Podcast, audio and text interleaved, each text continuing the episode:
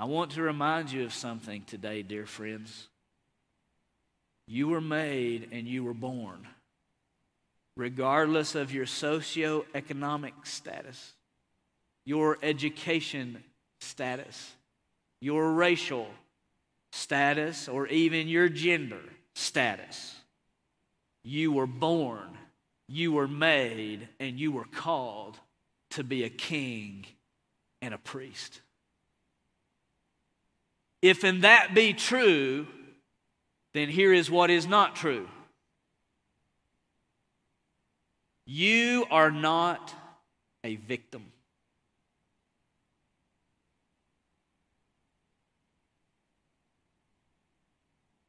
If you are a king and a priest, and if you are a son and a daughter, you are not a victim.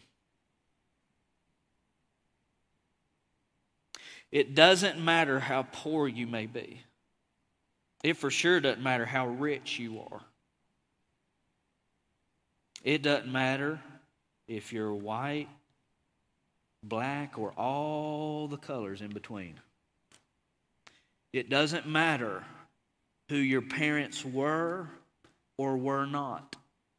It doesn't matter the pain that you may carry, the trauma that you may remember.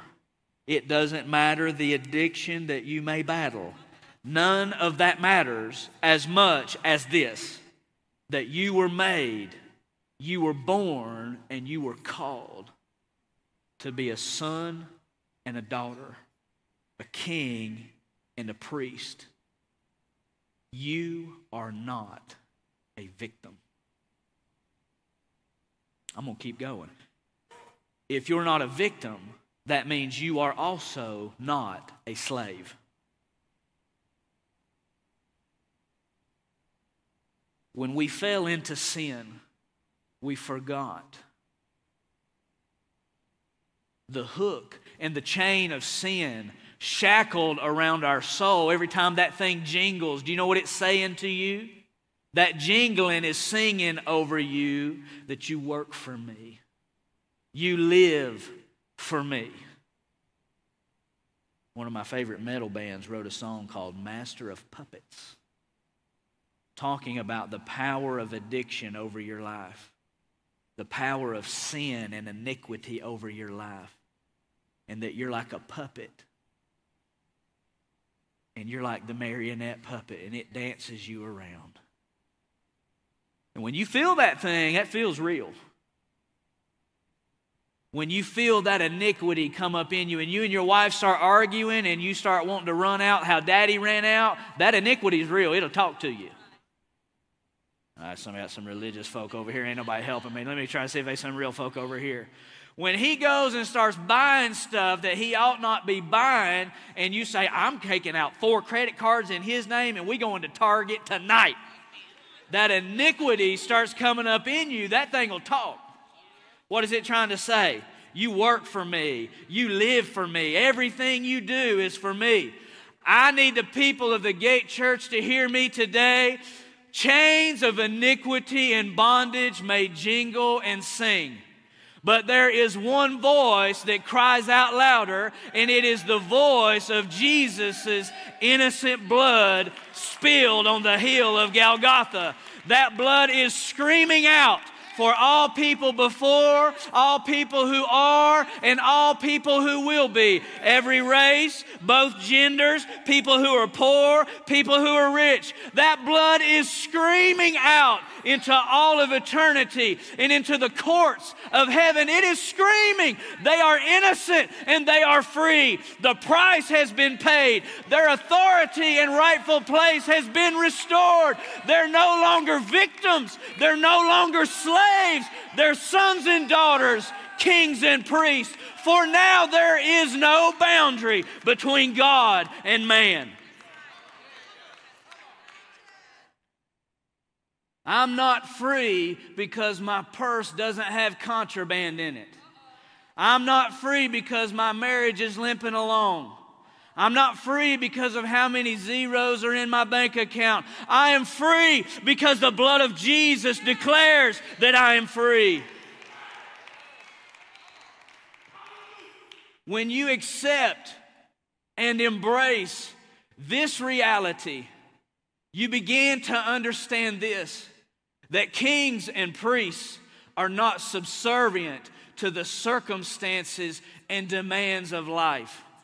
You start to understand this that in fact, the circumstances of life are subservient to me. I don't know if I'm getting through to you quite yet. God makes the garden, it's man's job to keep it. Storms may come. Some days it rains and some days it don't. It may snow and the wind may blow, but guess what? You have the ability to do. You have the ability to endure, persevere, and most importantly, you have the ability to speak. And in your tongue, son or daughter, lies the power of life and death. You can have what you say you can have. Having done all to stand, stand. You need to understand this about an environment. You are not a thermometer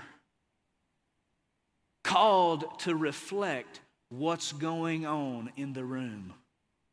I don't know about you, I can't tell you how many Christmases I've been to. Man, you ever feel like your life's a Madea movie? Somebody said all the time. I, Madea can't even celebrate Christmas, y'all, without some kind of drama. But do you know what Madea is not? Madea is not a thermometer. Madea is a thermostat. What does a thermostat do? It doesn't reflect the room, it controls the temperature in the room. You can walk in the house and it be cold, but you go over to the thermostat and you tell that thermostat, turn it up in here, and guess what? It's going to get warm. If it's too warm, you can turn it down and it'll get cold. We're having a little bit of fun with Madea, but let's take that natural humor and turn it into a spiritual principle.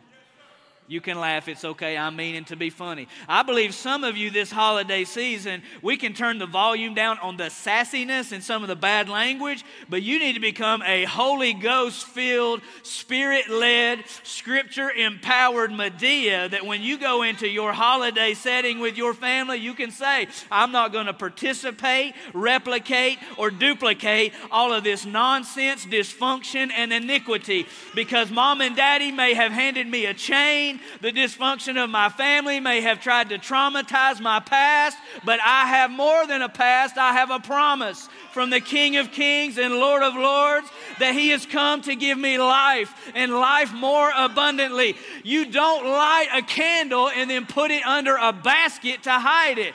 God has called us, you and me, to be a people that are like a city set on a hill that we can shine the truth, the light, and the love of Jesus' redemption, not only to those with a needle in their arm under a bridge, but that we can shine it to our moms and our dads, our sons and our daughters, auntie and uncle, and especially cousin Jethro. He definitely needs the love of Christ. I need to let somebody know today you are not a victim because His name is on you. You have been bought with a price and you have been redeemed with His blood. What can I possibly do to get through to my hard headed mama? What can I do to get through to my stubborn old husband? You can bring the light and love of the cross.